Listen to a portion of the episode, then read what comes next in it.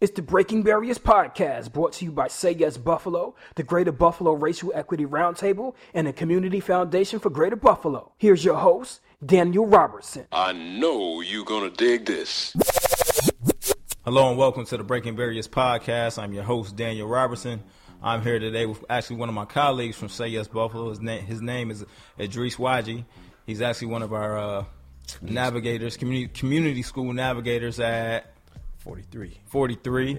Uh, oh, the 43. I, I went to Lovejoy for one year. Yeah? That was uh, short lived uh, when I was a student. Talk about that experience. man. No, we ain't gonna talk about that. I guess that was the one and only time I've ever been suspended in my life was at 43. um, yeah, it's, it, it was one of those issues that uh, came about because uh, you know how people say you don't one. It's the one person you don't say anything about is your mama, right? yeah, that's why. So you don't talk about. we Yep. getting off topic. Yeah, no, already. no, hey, man, that's how it be, though. It's Alright. like there's no negotiables with that one back then. yeah, you're definitely right about that. Edreys, it's good to have you on the podcast, man. Um, uh, I know you're involved in a lot of things in the community. Uh, first and foremost, say yes, but then everything else that you do outside in, re- in relation to the arts. Before we even kind of get to the Freedom Wall, because I know that's going to be a big chunk of kind of what we talk about. Uh, can you talk about just your upbringing and, and just growing and what it was like for you growing up in Buffalo? Absolutely. So, uh, born on the, I was actually interesting. For I was born in my house. Like I was born at home. My mom had a wet nurse. You know, I'm the second of two. I have an older sister that's four years older than me. We look like twins, but we're four years apart. Um, but I was born in, in my house, man, and I was the only person in my household that was actually born with an uh, Islamic name. Okay. Um, everybody else had a, um, I guess I don't want to say American, but just like a typical name before they converted, you know. But I was just born Edreys Wajed, no middle name. Um, so born on Ferry, spent a good deal of time, about seven years over on Goulding, you know, Hamlin Park area. Went to school yep. 74. My sister went to 53, so community schools back then. Then um, went over to Central Park. Um, my parents split when I was about seven years old, and, and we literally split out of the community we were in. You know, from so everything, new house, new new area, moved over to Central Park, and so from the time I was seven until you know until the story goes now, like I was just pretty much like a single, my mom a single parent. You know, Gotcha. so, you know, growing up in Central Park, man, you know, I did the things that every other kid did. Like there was no difference between me and, you know, everybody else in the block, you know, girl or boy. That there was no there was only one married couple that I recall actually, the Thetfords. The Thetfords lived on and I want to shout them out being whoever who hears it, man, but um the Thetfords, man, they were like the only married couple that I recall, man. They were on the block behind me on Maple Ridge. I lived on Pembroke Okay. within eyesight of E- ECMC. Um, so yeah, I did you know I did everything else everybody else did, man. Running around in the streets, playing football, flag football, you know, um, not flag football. I'm saying touch football. Man, we, that was sideline pop, man. Oh yeah, see, I don't know how far back, but you know, strings, strings, and no strings, man. You know, I don't, I don't know, I don't know where people sit, man. So all that, you know, so yeah, the, all of that, I've done all of that, you know. Um, Mace, and the thing was too, man, was that like I went to, I guess I, I went to City Honors, you know, and City Honors is far across town, you know, as a compared to where Central Park is. Yeah, you know? so when i would come back to you know back to my my dwellings or whatever man I, there was nobody else around me that went to city honors you know? So for years man i kind of pocketed that you know what i that i guess that elitism that kind of stayed you know that kind of permeates when you talk about city honors. Right. like i always downplayed that and i never realized and the potential of what it meant for me to go to City Honors. Like it was so secondary to me. Like I love City Honors.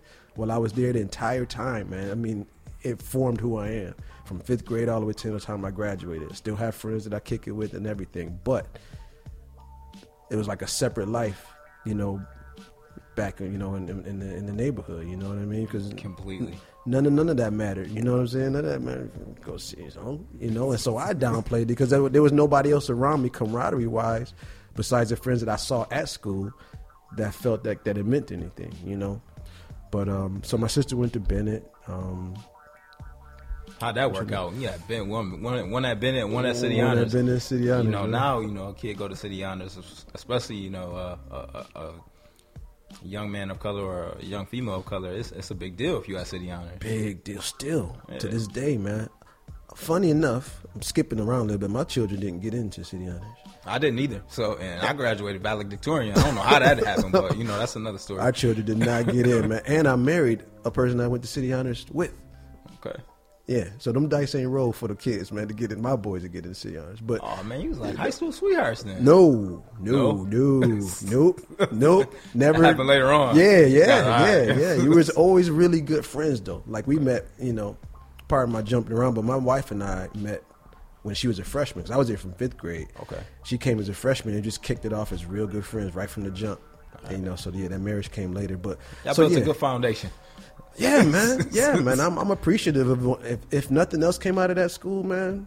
Meeting her, I, I tell her regularly, like meeting her was just like very special, man. So I appreciate that, you know. So yeah, man, I was just a regular kind of kid, man. Athletic, very artistic, you know, introverted, but still like I was able to. I guess they call it code switching now. You know what I mean? Like I was able to just navigate wherever I was, man. Let's pause right there real quick because this uh, this comes up in some of the conversations that we have with the young men on the on the leadership council. And how do you feel about just code switching in, in general? Because the first time I was actually introduced to the term code switching was, I think I was a sophomore at UB, and it was in one of my African American studies hmm. classes. And I was like, wow, okay. So I've been doing this for a while, but never knew it was an actual hmm. term behind it, right? Mm-hmm. Um, so how, you, how do you feel about the term code switching? That's a great. That's a great point, man. Because I'm only referencing that term now because I just learned about it. You know, I, like I just heard about it, like within maybe the past five years, five six years. You know, it was just a thing. It was just a survival kind of thing. You know, and again, what I talked about, like subduing that city honors portion of me. You know, because I went, to, I was in, I was Edreys Wajed living on Pembroke for much longer than I was a student at City Honors. So the bigger part of me was how I spoke, you know, where I lived and dwelled most, you know.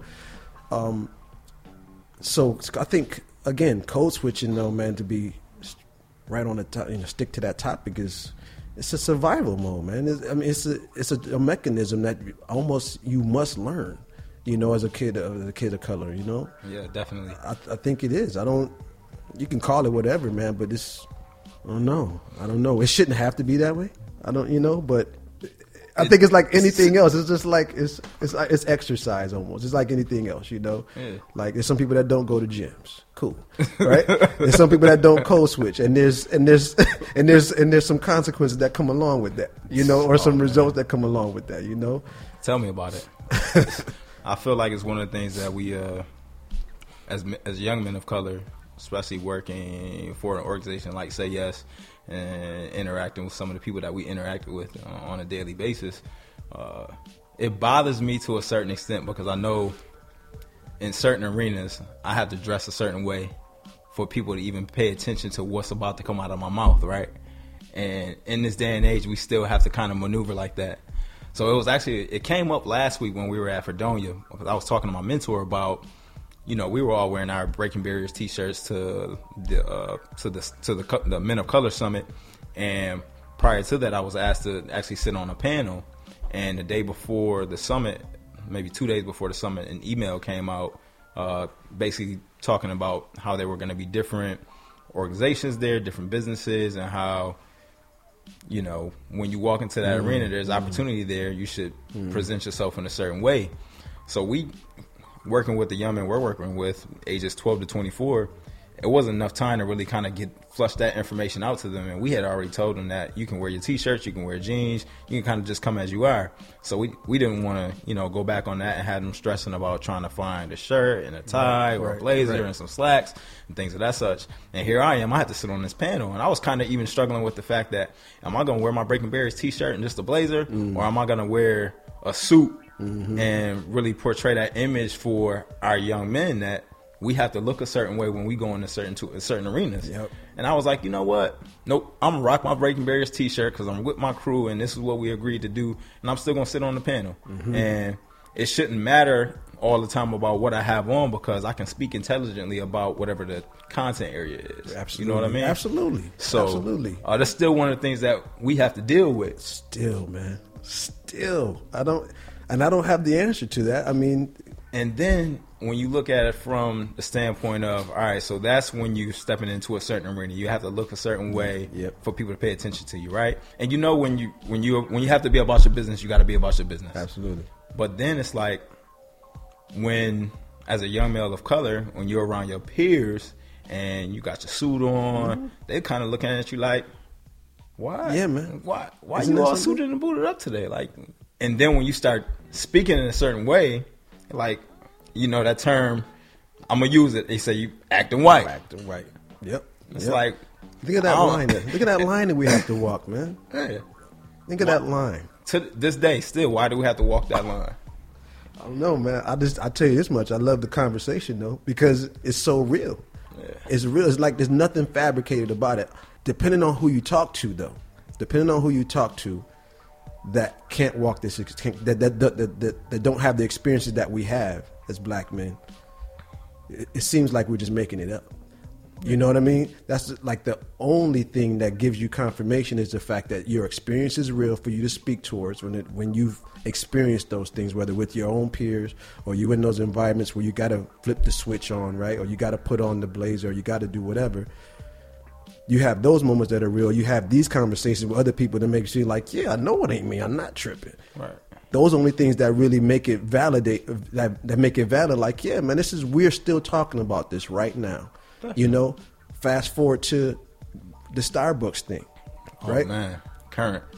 Yeah, right to right now, and a piece of that because I don't really read the news much, man. I don't TV don't come on nothing. I don't I, I monitor all that, but I saw a piece that said that their friend that they were waiting with, who was a white guy, says something to the nature of, "They're with me," in order to kind of protect them from the authorities when the authorities came. Wow. Right, right.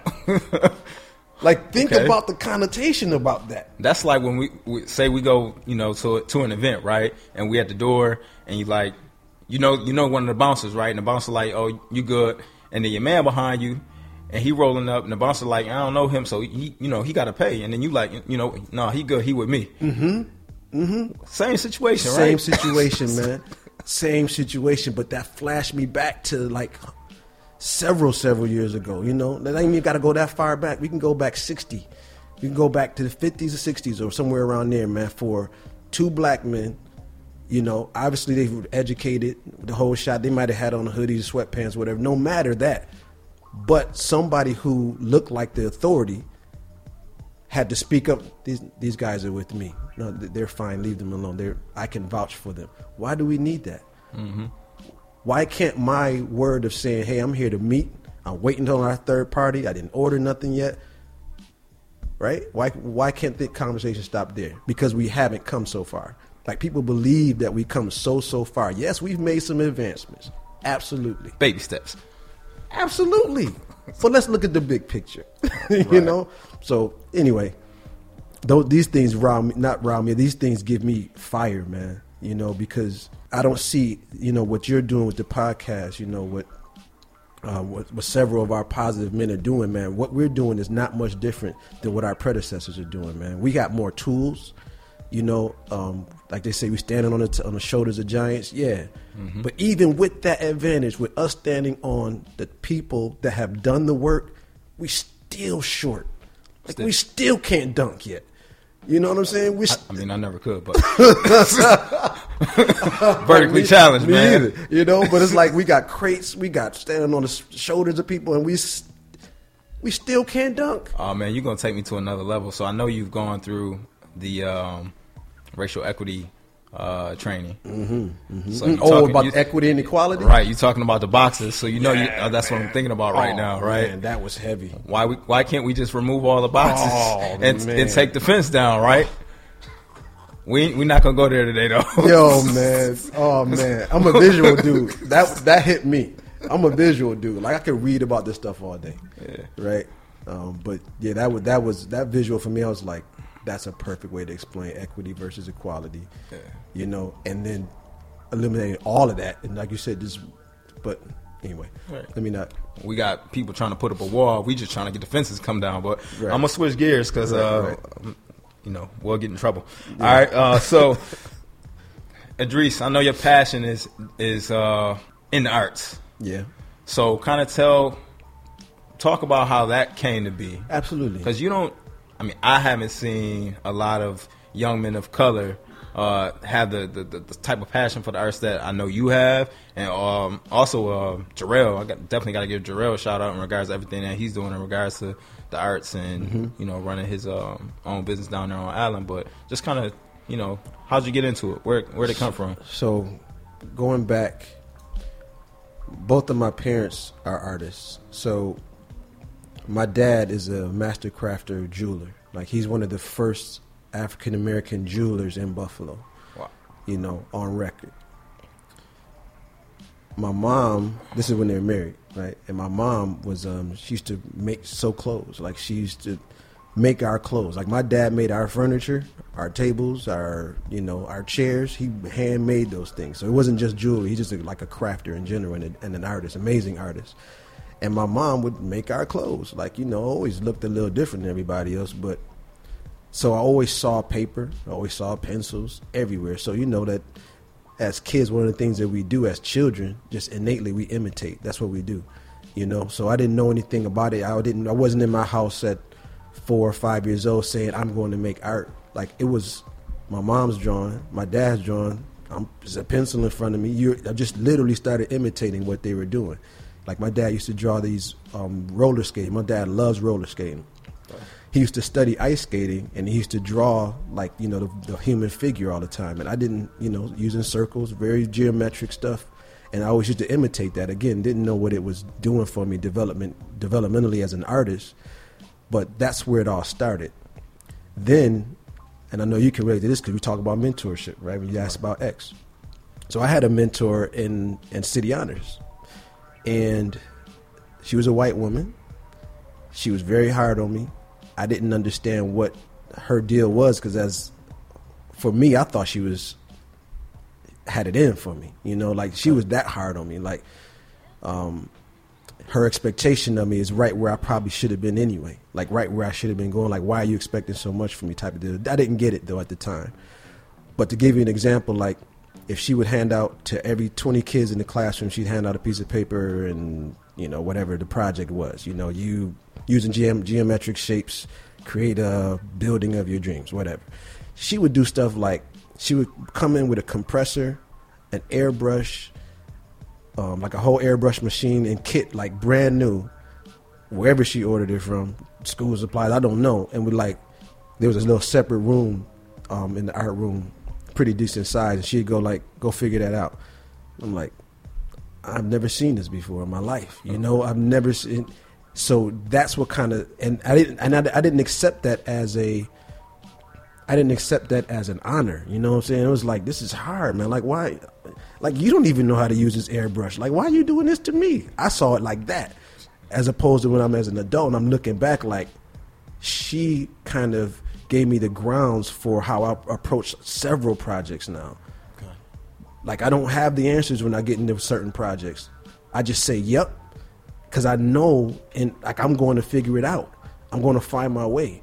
And so I have to give her the shout out, man. Miss, Miss her name is Gail Taychuk.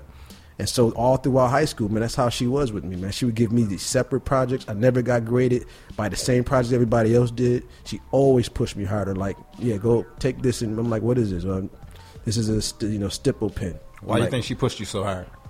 she had to see something.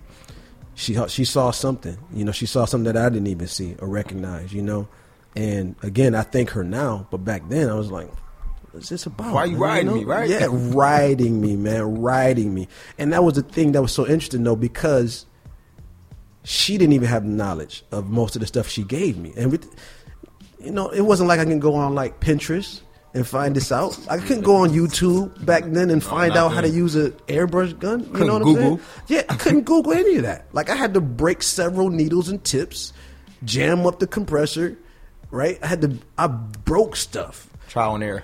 Trial and error. right?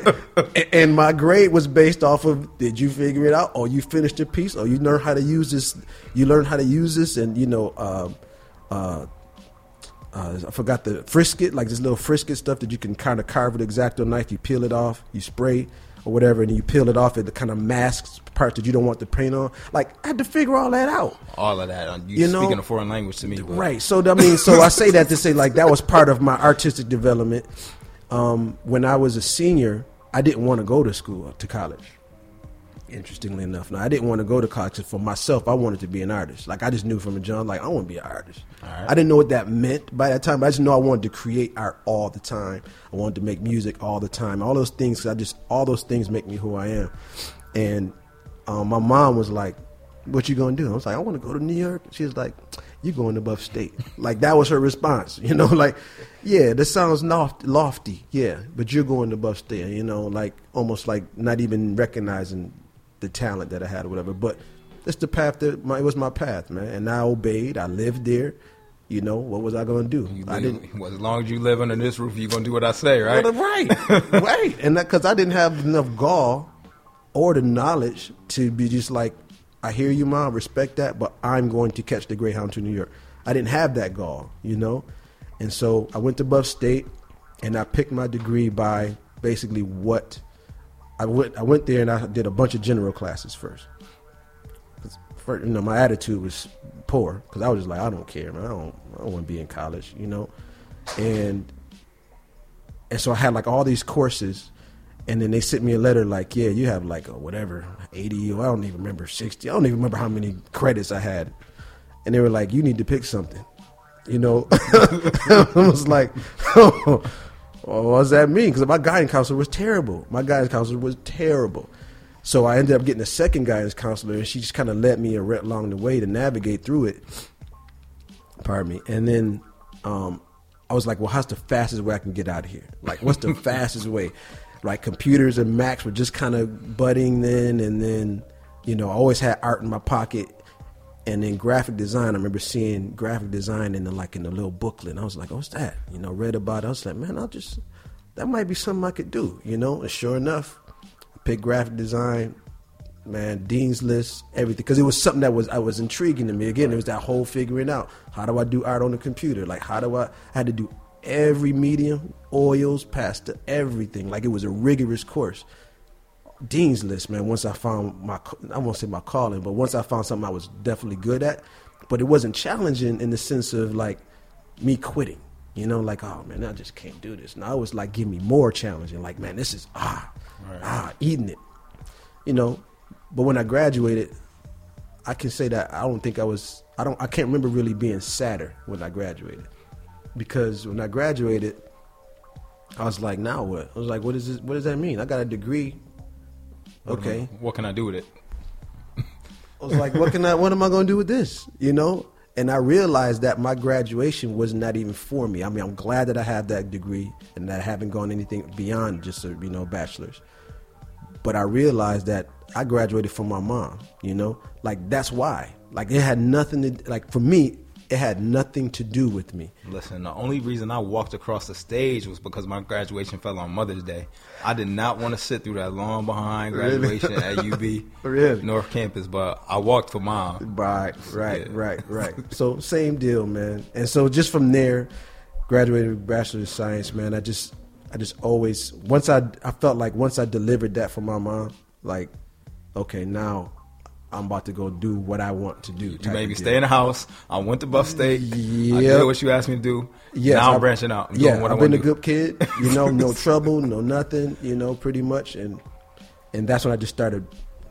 Yeah, I just started tearing my way through. You know, making and finding my way around. You know, as far as arts go.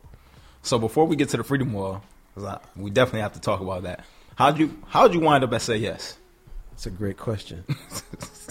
it's simple though. So I met Dave, uh, Mr. Rust, Shout out to David Rust, our executive director Yes. at Say Yes. incredible human being, man.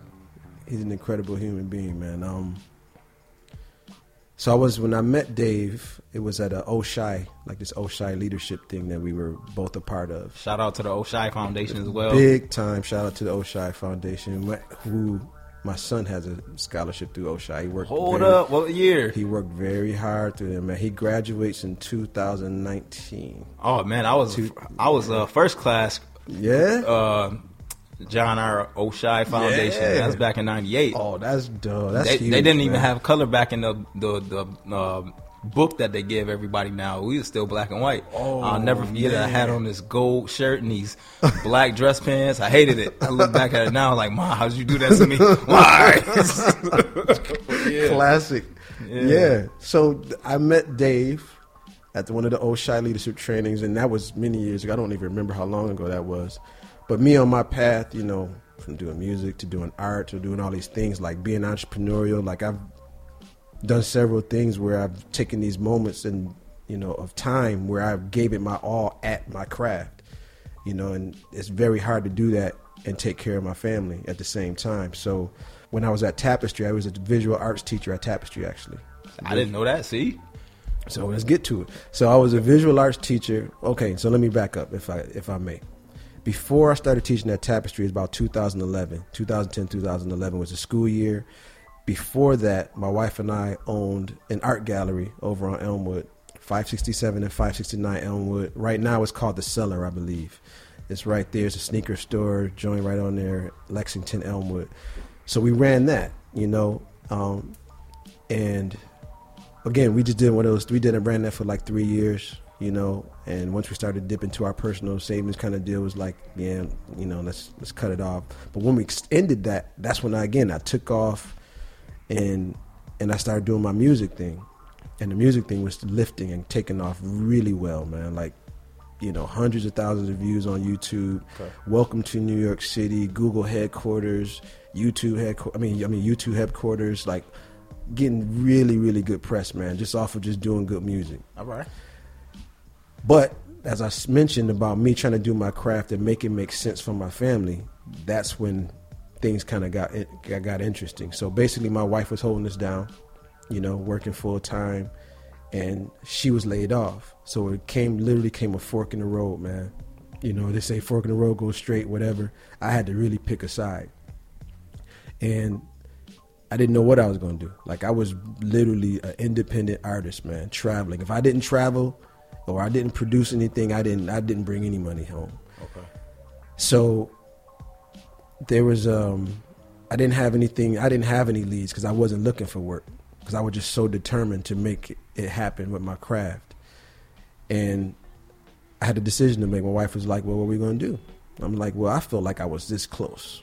You know that story about when you dig for gold and you're like, "Ah, you quit, turn around, and the next person comes and just ding, ding, ding." Right? They found it was kind of like that situation. It's like, "Babe, I'm so close." I'm like, but the money predicts what my decision is. Right. You know, and so a friend of mine, Nikki, who teaches at Tapestry today, she called me out of the blue. I don't know when the last time I saw Nikki. Called me out of the blue, man. Just this divine order, I guess. It was like, hey, man, you know, when you're ready to grow up, give me a call.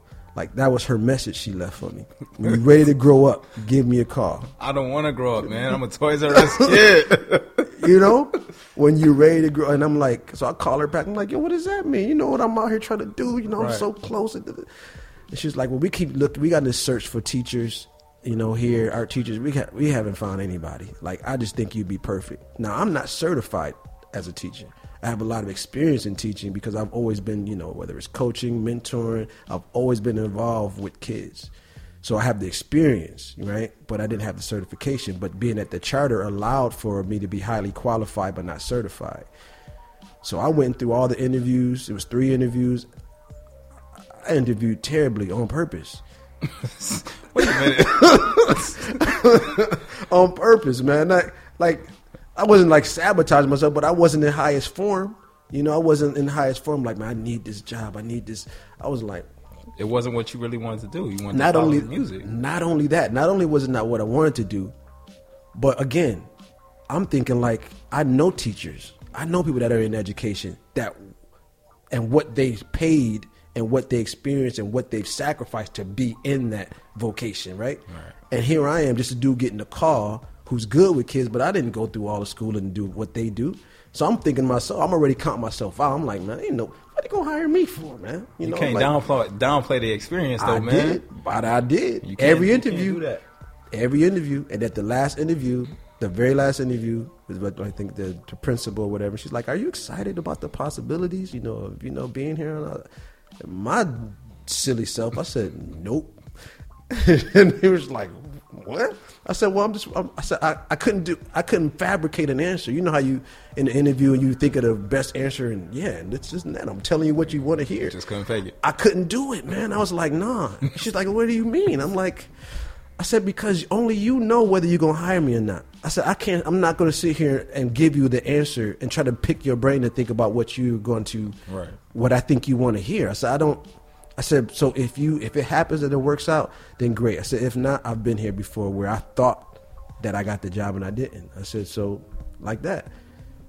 Lo and behold, man, to get the car, you know, and so that kind of dictated what to do. I mean, it was either wait a couple more months if I couldn't uh, swing it to try to make the big break musically, or take what was in front of me, man, bird in the hand.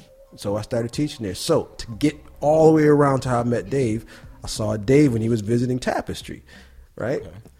And Dave, in this you know, this casual way, was like, "So, so how you doing, man? You know, see it all on my face, man. You know what I'm saying?"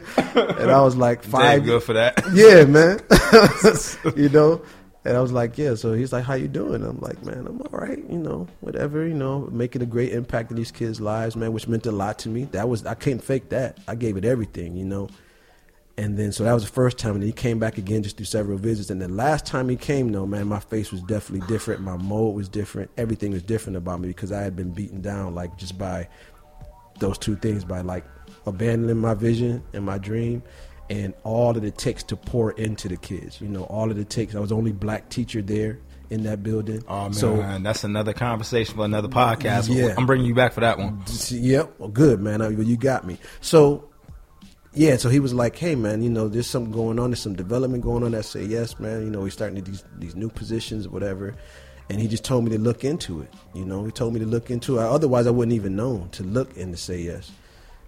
You know, um, and I, I quit Tapestry before I even had the, interview. I, I didn't have anything leading with say. I just quit because I knew I, I wasn't serving those kids anymore. You know, like I was just in a dark place. You know, for me, spiritually, I want to say, say spiritually, but I was just in a dark place, man, because I wasn't able to create.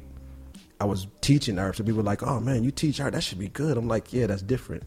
Teaching art is much different than the fulfillment I get when I'm creating art. Creating art, it's yeah. much different. I don't have that time anymore, you know, because I was taking work home and. You know how that is, man. You can't ever unplug from the work Right. so that's what it was. But so that's the sh- that's the long, long version of it. Is yeah, he sent me that, and then you know a couple months later, I just followed, you know, followed up with it. The interview happened, call came, and then started working with Say Yes, man. Man, that's say yes. I I guess we do it. They we do a pretty good job at uh, recruiting good folk. Good 'cause, uh, people, man. It's a lot of good people I Say Yes, man. Like incredible individuals, man. It's a Dave pleasure. stole you from Tapestry, and Nadia came in and she put the bug in my ear and took me away from CAO. But um, wow, hey man. hey, if LeBron can do it, man, he can pull people on. the- oh man, you a LeBron fan? I'm not a fan of basketball, man. I'm Oh, just okay. making this. I was about to say, I, brought, I don't I, even- I had to bring Kobe into the mix, man. I am not a LeBron fan. No? no, That's a whole not at all. It, it is, man.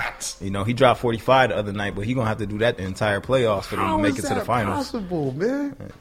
Because I'm a Kobe fan. if you're a Kobe fan, you're not a LeBron fan. It's just.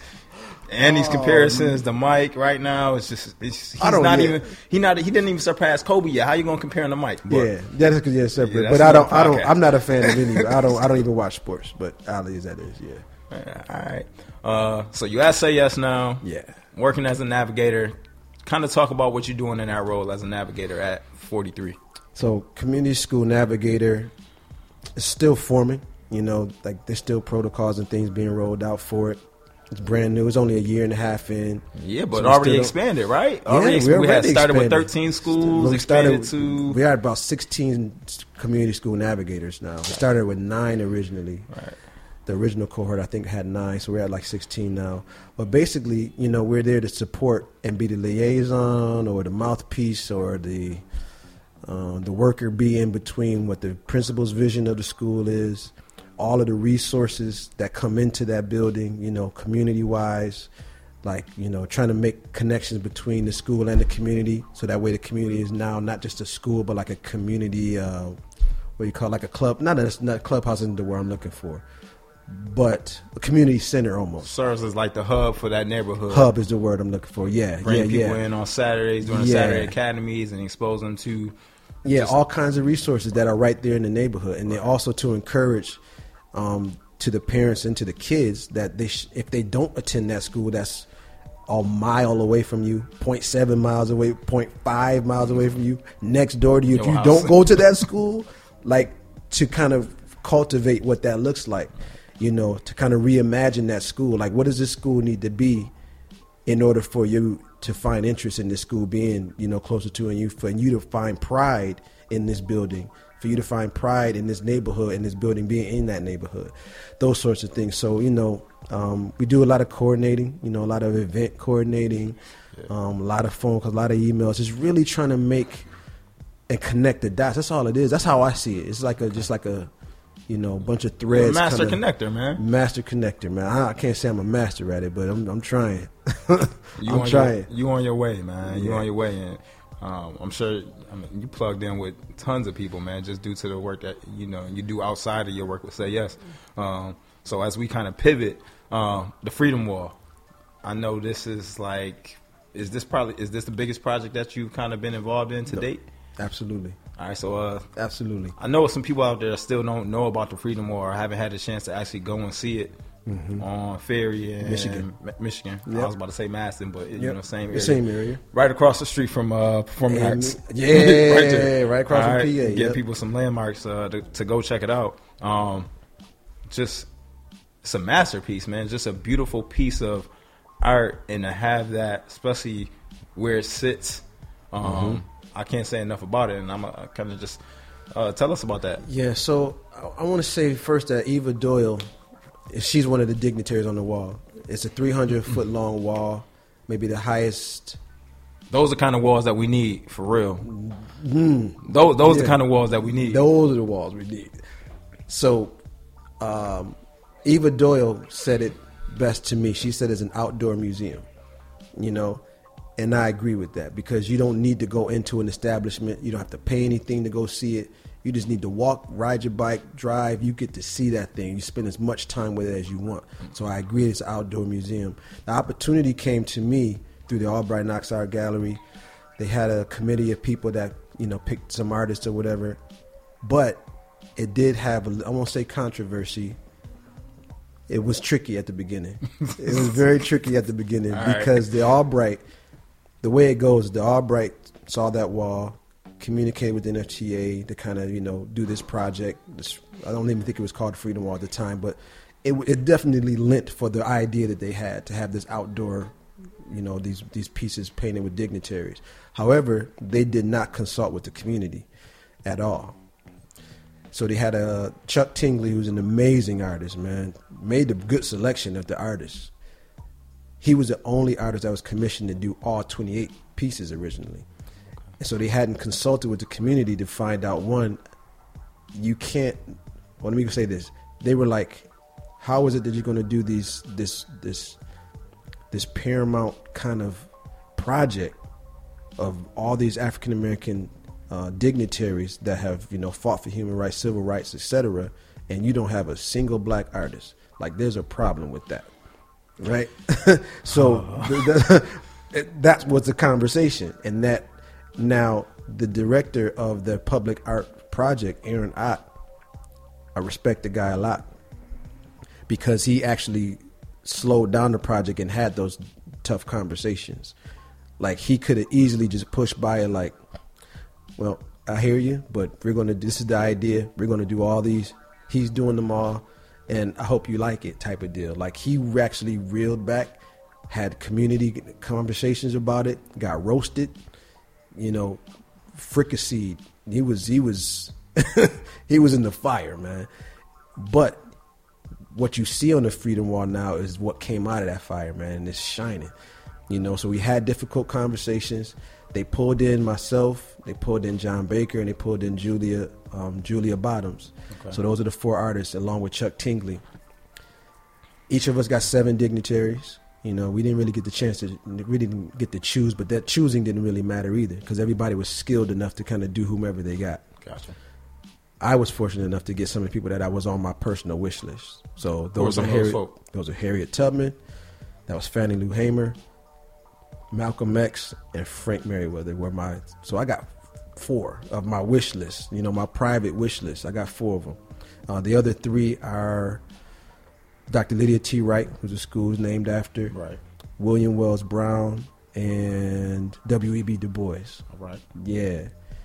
And Man, you got cream of the crop, man. yeah, man, all my people are dead. I didn't get to meet them. I'm not going.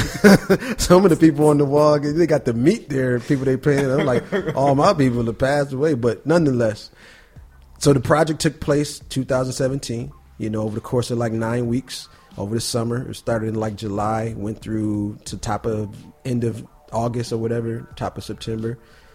And that to date is my biggest work as far as accomplishment art wise for certain, man. The Albright Knox, That's huge. I don't. Even, I, there's not a word to describe it. I couldn't. That was never, but that was never even a dream of mine though. Like to be like, I want my work at Albright Knox, so I want to. I just diligently did the work and handled what I could do. That's all I could do, you know. Like I'm, and I'm diligent with that. Like I'm really good with just doing what I, like they say, the circle, your circle of influence. I was focused on what I could handle, man. Everything else was just a plus if something came from that.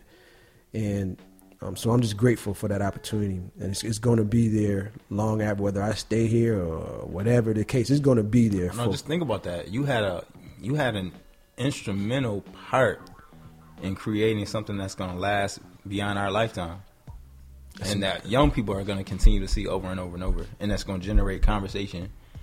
And I actually want to jump back real quick because you made me think about something that one of the main reasons that we have the Youth Leadership Council is for the young men to kind of push forward policies and really start to have discussion around some of the issues that impact boys and men of color.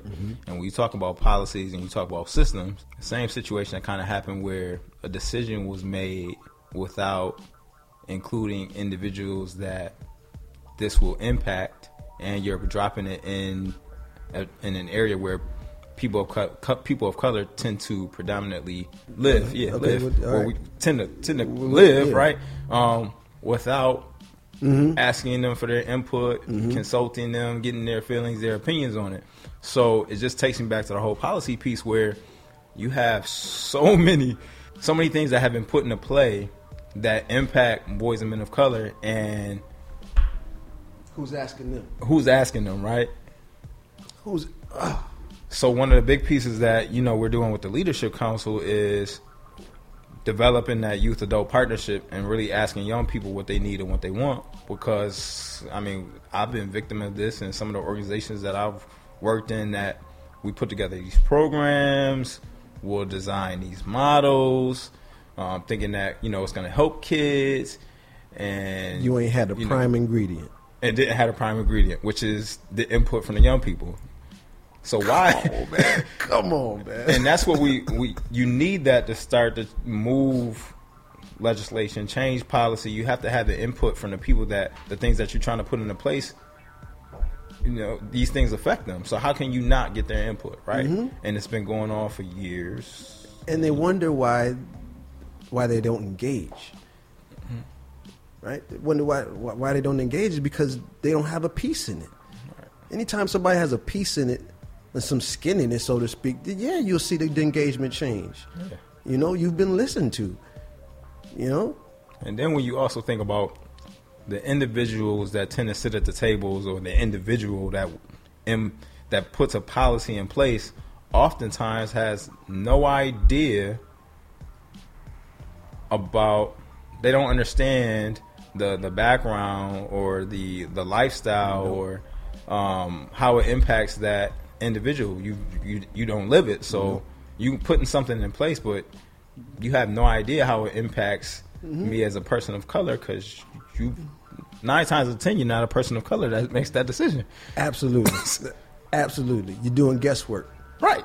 and you think you're doing noble work, but you're doing guesswork. Yeah, and you think you know, but you really don't know. No, And even now, we, th- I think we're at a point where we we tend to think we're experts on the things that impact young men and boys of color. Um, but you really don't know because it's been a generational Oh, shift yeah. in a sense. Oh, yeah. So some of the same things that Yeah, you still yeah. have some of the same issues, but they impact our generation that we kind of grew up in, and the generation that's coming up behind us a little bit differently. Absolutely, and shouldn't it? And shouldn't it? Yeah. It's evolution, man. We should evolve. Those kids are getting the, those. These kids that we're talking about now, the ones you're particularly working with of that generation, man. They, oh, that generation is different. They should be. They should be a little different. The world's different. It is. Yeah. you know what I'm saying? Like, yeah, each generation should be different. And each generation has said that about generations that come after them. Oh, they different. Yep. We sure are. I also think there has been we we failed the generation that's coming up behind us a little bit. Mm, in what way?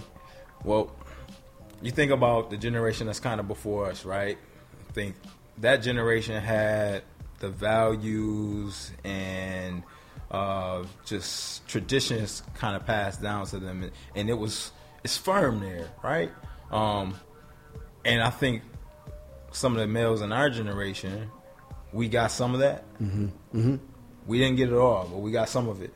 Um, but this generation that's coming up behind us, it's almost as if they have none of those values and principles I agree with um, and those traditions kind of embedded in them. I agree with that. Right? So it's like, in a sense, I feel like we have kind of failed them a little bit, but it's like the generation before us kind of failed in passing stuff, some of the stuff down to us. No question. And we definitely have failed in passing it down to the generation that's coming up behind us, No right? question. but but that makes what what you're doing so important. No, it's not just me, man. I'm, I'm- well, I'm saying you because I know you personally in the work you're doing. There's a whole bunch of people. There's a whole you know Yeah. machine or mechanism that's making it work, Yeah. right? But you're involved in that work. You can't remove yourself from that No, either. not- not you all. know, so I know it's not just you. I'm not saying you're solely responsible for it, but you when you wake up and you go and do your work and then you handle your business afterwards, like you are committed to that work. You can't remove yourself from that. It's like people say, man, you know, about the freedom wall thing, man. Like it, it's a we thing. It, I, I get it. It's a we thing, but I know on my seven, I I did my thing. You did. So you got to. that's what I'm saying. So you do your thing in the whole bigger picture. You know, it's got to work like that, man. So sometimes we got to see ourselves in that thing and say, man, I'm a bad dude. Like that's how I, that's where I'm at with mine now, man. I I can appreciate that. I'm not mad at that. I think back to over the weekend we went to uh, Fredonia for the Men of Color Summit, and I'm just now I'm thinking about how. All right, so I, I'm gonna talk about the Youth Leadership Council for a second. They might be mad at me when they see me again, but so we were there and just in observation, kind of sitting back and looking at everything, I noticed that some of our young men don't have the when you talk about etiquette, it's not there, right? Um, and that's one of those things. It's etiquette. You usually learn that. You learn that at home. So that's just an example of one of those things that should be passed down, but it's not being passed down. So they they sh- they should know that pretty soon they uh, are going to be sitting in some type of etiquette uh, training, but Good. it's needed and it's good, and it just goes ties into the whole mentorship piece. Um, That's important, man. it is. My man Jay Jason, he said, the things that never go out of style are the things we should be teaching our kids. Yeah. Etiquette never goes out of style. Never. You know? Politeness, kindness, Chivalry. chivalry never goes out of style. Teach our kids, especially our young black boys, man, that those things never go out of style, man. No matter what era you in. I was just sitting back watching, man, because they had breakfast laid out in the morning, right? And they had it was a nice spread. Big, big up to Fredonia for the spread, man. They had fruit platters and like four different types of uh, breakfast pizza, all types of stuff. So I'm watching the young men go through, and there's one guy. I'm not gonna say his name. I'm not gonna put him on blast like that. But he was going through, and he grabbed like three slices of pizza. All right, I get it's there, right? But you can always go back and get more, right? Right. And it's just it's little things, but that's it. Remember, go back to the code switching piece. So you, later on in life, when you're in at a at a banquet or in an award ceremony, and uh, or there's a you know open buffet, you know you don't just grab everything because it's there. You know, you just grab what you need, and if you're still hungry, you slide back later on and you grab something. Yeah. you know what I mean. Yeah. So But it's something deeper than that, man. I ain't gonna keep going, but it's deeper than that. It's this, that's the scarcity mindset, though, man. Oh my gosh, that's another podcast, man. Yeah, man. So it could go deep. So, but yeah, but thank you, man. I see we getting the the, the nod The from cut, they about yeah, to pull us off like Apollo. the- Yeah, man. Um, Edreys, we definitely got to have you back, man. It's been a great conversation. Um, before we wrap up, we always kind of end the podcast with uh, our guest giving uh, either a special word of encouragement uh, to the young men out there that are listening to the podcast. Uh, so, one word, or not Yeah, not yeah, necessarily a word, but a I positive message. I got you, man. Wow. I would just my words would be what I would say to myself, man. Which I would like put in the headphones on ten. Your current self or your younger self? My my younger self. Okay. My younger self is you are capable. That's it. Like you are capable, man. And that means an extended form a little bit is whatever it is that you have on your mind that you want to achieve or that you feel like, you know, um, might I do XYZ, you're capable, man. You're capable. And just because you can't see it or you don't see anybody around you that has done it, that doesn't mean you shouldn't be the person to make it possible for the people behind you to believe in something just because you can't see it right now. Like, you're capable. All right, y'all. Y'all heard it first. You are capable. All right. Uh, we're gonna wrap up. Remember, you can catch our podcast on SoundCloud, Stitcher, Google Play, and also Apple Podcasts. I uh, want to make sure that I thank Say Yes Buffalo, uh, the Community Foundation for Greater Buffalo, and also the Greater Buffalo Racial Equity Roundtable. With that, it's a wrap, and we'll see y'all soon. Peace. Peace.